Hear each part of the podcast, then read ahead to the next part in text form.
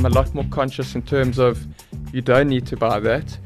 Rather put it towards this. Um, and unfortunately, it took quite an extreme event for me to get to that place. I really hope no one else has to go through. And when I look back and I think, ah, if I had started then, I, I can't imagine where I would have been now.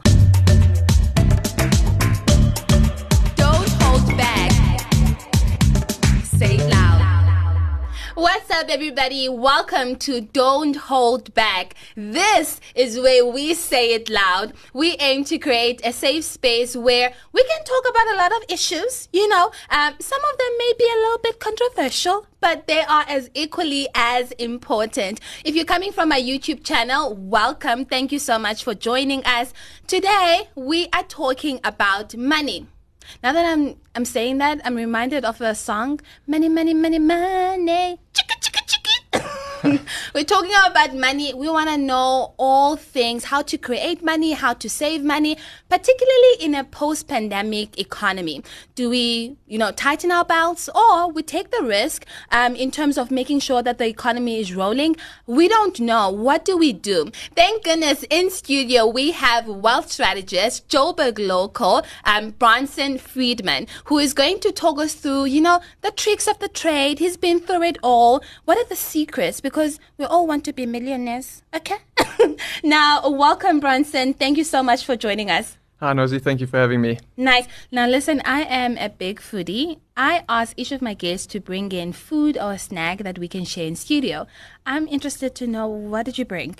I think you're going to be a little bit disappointed as a big foodie. Um, so sorry, right off the bat. Um, I bought a high protein light future life bar. Okay. Um, really a, a on the go snack. Oh. Um, Okay, listen, I'm, we're going to talk more later in terms of why did you bring that because I'm interested to know the story behind it. But now let's get into the nitty gritty. Let's talk about money. Let me be very honest in it. Now that we're talking about money, everyone has a money story. We've all made mistakes, and let me just tell you about like one of my mistakes. And I'm only saying this because this is a safe space, okay? No one's going to judge anyone. so when I started working, um, you know, they started calling me and talking about credit. I didn't realize what that was, and they said you qualify, you know, ten thousand rand, fifteen thousand rand for this clothing account. So I went to open the clothing account. And then I went overboard. I didn't realize that I had to pay it, you know, monthly, and there was a certain amount that I needed to pay. And then that's when I actually realized that, hang on a sec, I can't afford this. So I let it go and I didn't pay it. Then five years later, when I actually wanted to now buy a house, um, one of the things that was flagged was, um, you have a clothing account you haven't paid in about five years, and we can't go forward with your application until that is paid. Um, so I'm telling this because, Bronson, what is, or what are some of the mistakes that you have made that you can recall when it comes to money? Geez, there's a, a relatively long list. Um, so I think probably the biggest mistake a lot of us make is living beyond our means. Um, and I think that's, you know, whether you're taking out a credit facility, buying a car that's maybe more expensive than you should buy, clothes, taking out shop accounts, you know, whatever it is, there's a number of different mistakes that, that people make. Um, I think your situation is not unique. A lot of people get caught with store cards, credit cards, which turn into overdraft revolving loans. You know, unfortunately, that's sort of the, the debt trap. Right. A large percentage of South Africans spend almost all of their salary servicing debt, whether it's vehicle, home loan, credit cards, etc. Um, so I think probably the biggest mistake I've made, financial mistake, is I bought a car that was just well above what I should have been buying at that stage. Plowed almost 20 grand a month into this vehicle. Fortunately, I had a, a, a little daughter not too long after that, which forced me to downgrade again. Right. But um, I think a vehicle is such a big purchase and it's actually such a waste of money. And un- unfortunately, we're in this society where, in South Africa in particular, it's all about the car that you drive. Mm-hmm. And I mean, I see people driving cars that are costing them nothing less than 80 to 100,000 Rand a month. And if we just put those numbers into an investment plan of any kind, you know, even something really sort of conservative fixed income, the numbers that you would end up with are staggering. But instead, you know, we're just wasting money to try and keep up this image in society, which I think is, is, is maybe the biggest mistake that we all make. Yeah. Now, I've been following for quite some time. There's a particular story that I'm interested in um, that involves um, one of your children. Yes. And um, it caused you to really look back in terms of some of the decisions that you've made with money. Um, can you just talk us through that? Sure. So I've got a 17 month old um, and I've got a, a 8 week old, but the 17 month old Mackenzie, she was diagnosed with leukemia at four months of age. Um, we had obviously just started sort of finding our feet post COVID, just started going back to the office, just getting used to a newborn, um, and we were dealt this blow. Um, I suppose there are certain things that I look back on that I'm very grateful that I had in place. Maybe other things that I look back on that I wish I did have, which I didn't have. Um, and I, I mean, if I run through just a couple things, medical aid, you know, for me, medical aid in South Africa in particular, um, our state hospital facilities are, are not up to scratch. Um, so medical aid for me is probably one of the most important risk management tools that you can have. Um, we were very lucky that we had that, and we were very well taken care of um, by Discovery. Um, you know, they they really came to the party, and I think by February of this year, so just under a year uh, um, after she was diagnosed, they had paid over eight million rand. I mean, that's it's impossible for an individual or most individuals to stomach that kind of blow. So that was the first thing that I had in place, and then we just had emergency savings, um, income protection. You know, a few products, I suppose, which you read about and you're like, oh, do I really need it? It's a bit of a grudge purchase, or putting three months' salary away. When will I really require that? Um, and life happens, and it happens pretty quickly. Right. Um, and I suppose post going through all of that, um, I'm a lot more conscious in terms of, you know, you don't need to buy that. Rather put it towards this. Um, and unfortunately, it took quite an extreme event for me to get to that place. Um, and I, I really hope no one else has to go through that same kind of, of trauma to, to realize that, you know, maybe my money would be better spent or directed here as opposed to there. Um, and if I can just, I suppose, offer a, a little bit of advice around that, uh, I mean, uh, you know, that, that's really what I want to try and aim to achieve. Now, let me be honest. One of the things that has put a lot of people when it comes to um, money, savings, is this whole myth around, okay, you need to save 40% of your income. If you can't do that, then you have no chance, you know, of building your wealth, of building generational wealth. Sure. And I always look at my, you know, situation. I look at our budget and I can't save 40%. And because I can't save 40%, then I'm like, oh, okay, maybe this is not for me. I, I shouldn't even start. So I just want us to go through like really the practicality and the reality of where do you start to start building your wealth or to start saving. What advice would you give someone? So I think, you know, obviously looking at the 40% rule, there's a number of rules um, in the industry. Uh, there's the 40% rule, the 75% rule. And I suppose every person's situation is quite unique. Um, and by putting numbers in place like 40%, it almost does more harm than good because it just seems so unattainable. It's such a massive mountain to climb. It's like, well, I'm not even going to waste my time starting Absolutely. because I'm not even going to end up close to where I need to end up. So I think, firstly, the 40% rule really applies to somebody that's going to start saving post 40 years old. If you're going to start early, so 20, 25, 30, you're actually looking at closer to 20%, 25%, which is obviously a lot more attainable.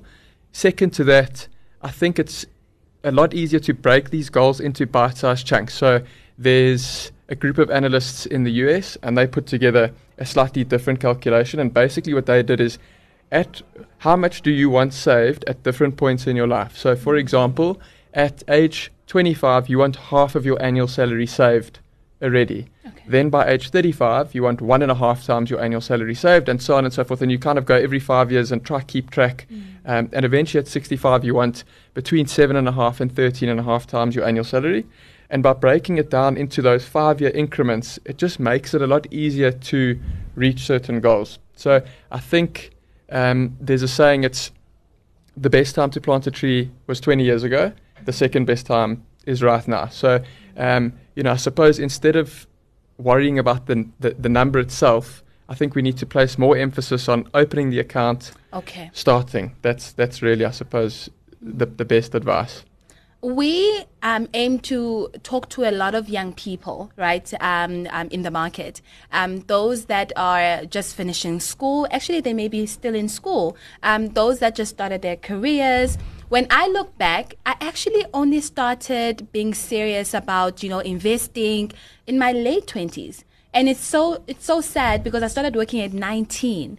And when I look back and I think, ah, if I had started then, I, I, can't imagine where I would have been now. So, what advice um, or what would you say to a young person in school, just finishing school, um, or just started their career? The one number one thing they always ask: Where do we, where do we where do we start? What products do we look at? Do we start thinking about like you know retirement at nineteen or at twenty one or at twenty five? Sure. What would you say to them? So, geez, unfortunately, there's just so many products, there's so many options. It's almost like analysis paralysis. So, I don't blame people for not starting. There's a number of financial professionals you can turn to.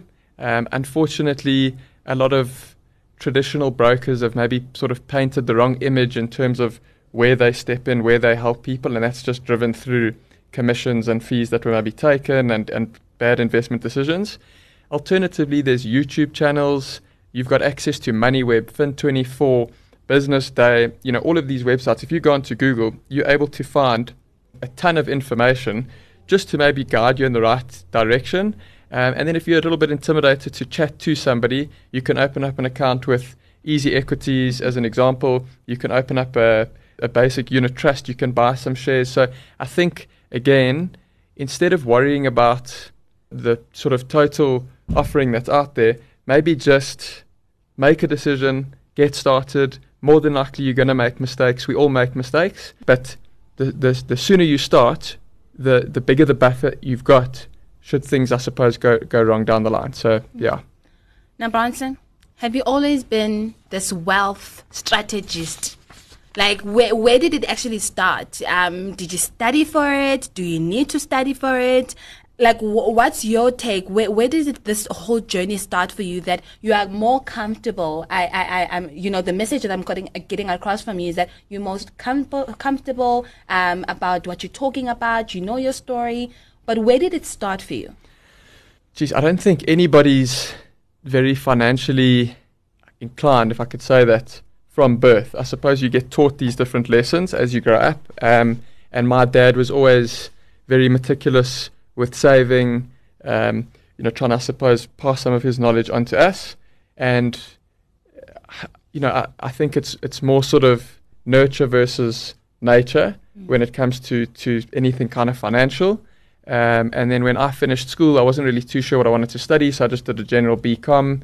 Um, that led me down a road towards finance, um, and I suppose I never really looked back. But it's not something that came to me naturally. I just, you know, woke up one day and said, I need to save and invest. And, you know, it, I suppose it's, it's something that you've got to learn and it's something that isn't for everybody. And if it's not for you, you know, there are people out there that can help. So you're talking about how your dad, you know, passed some of your knowledge. I'm actually thinking about how um, my mom passed this whole thing um, around stokvels, sure. right? Um, because once again, when, when I started with this whole, you know, I need to save, I need to invest, I didn't know where to start.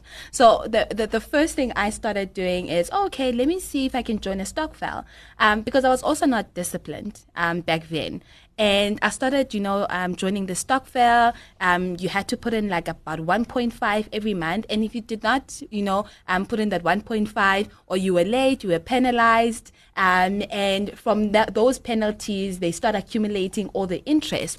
And after a year, I'm thinking to myself, hang on, I think I have or I've built you know, the discipline that is required to possibly look more into the market of what's available, what are other products that are mostly um, you know will give me greater returns you know? And that's when i started now investing in different products in the market. Um, but I, I, absolutely agree in terms of you know look where it can work for you um, start um, as little as possible. And once you build that discipline and that confidence um, in terms of where you invest i think you will go far right? Agreed. I think obviously talking to to stokvels, um, unfortunately, through COVID and through people just being mm. quite desperate, um, you know, to get funds, Right. you know, by any means really. There's a lot of unregulated financial instruments. Um, Tell me about it. Yeah. So Tell me. Every December, when our moms are getting ready for the festive season and they've invested all this money throughout the whole year, there's always, always a story about so and so took all the money and relocated to another city. And there's no way of tracking them.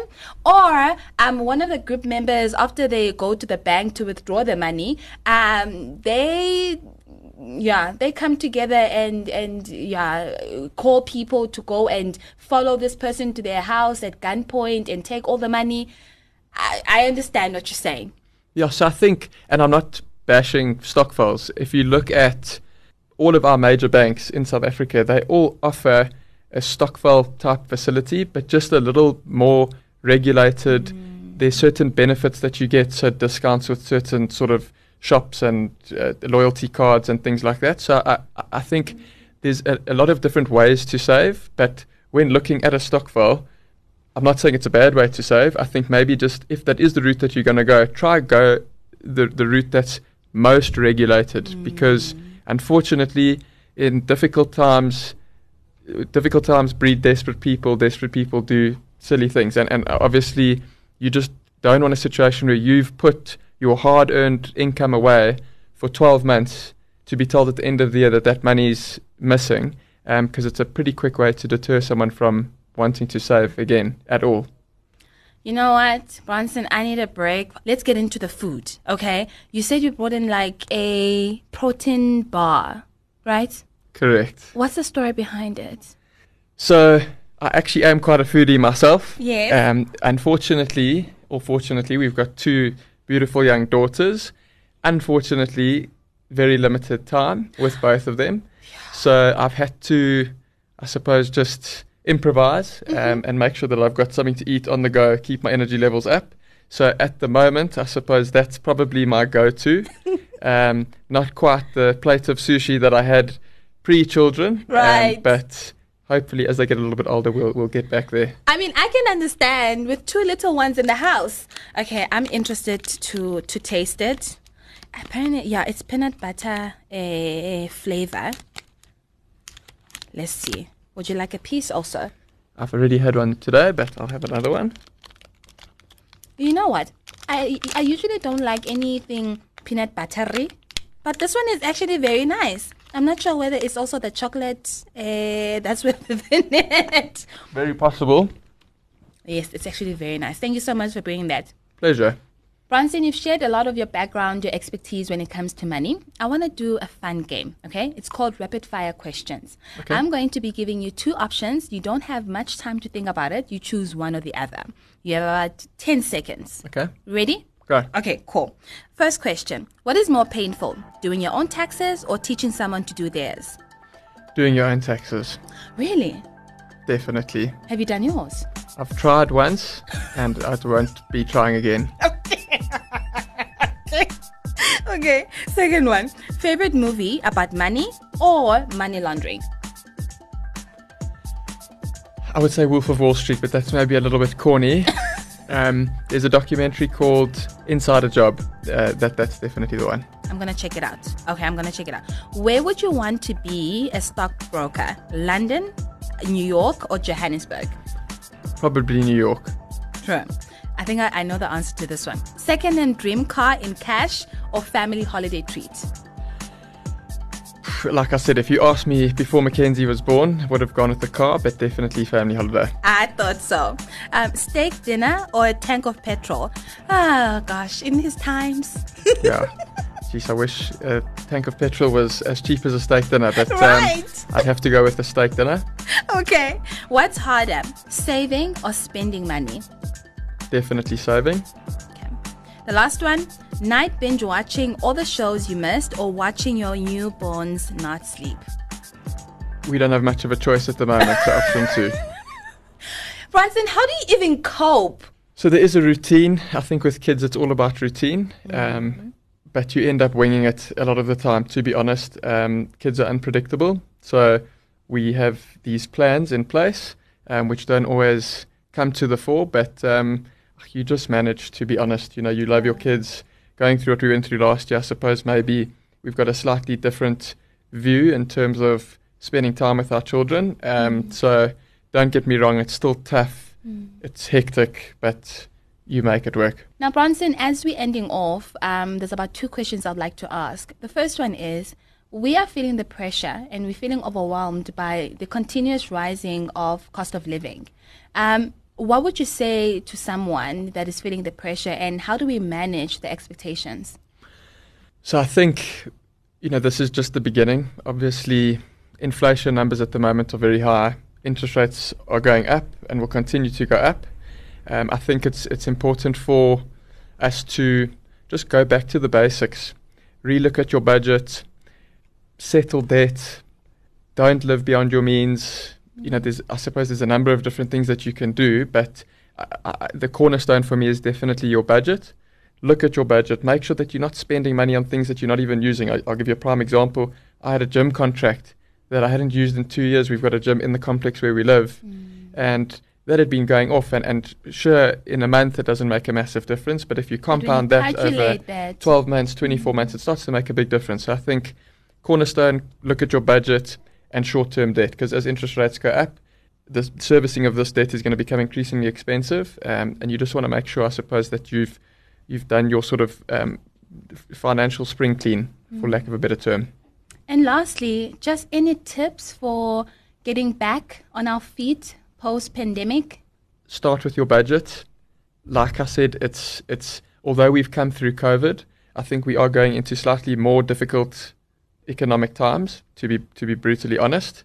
And you know, again, don't buy the t-shirt, don't buy the expensive car, don't buy the takeaways. Mm. If you don't have to, don't do it. That it's almost short-term sacrifice for long-term gain. But unfortunately, we seem to live in a time with, you know, instant gratification is everything, yeah. um, and unfortunately, the, the the the cost you pay today is the price that you'll pay tomorrow. So you know, maybe just um, clean up your budget, clean up your spending habits. Um, you know, other than that, there's not much else that we can do. You know, I think there's one thing I'm taking away. If you don't need it, don't buy it. Every time I've had to now, you know, think about a purchase, do I need it? And if I don't need it, then I don't have to buy it. Thank you so much, Bronson. It's a pleasure. Thank you for having me. And that is where we ended off, ladies and gentlemen. Thank you so much for joining us. This is Don't Hold Back, where we say it loud. It's a podcast in collaboration with DW Jacaranda FM and East Coast Radio. Please make sure that you listen and watch this episode. Many other episodes also available on anywhere where you get your podcast and of course on YouTube. I am Nozibele Qamngana Mayaba. Until next time, thank you so much for joining us.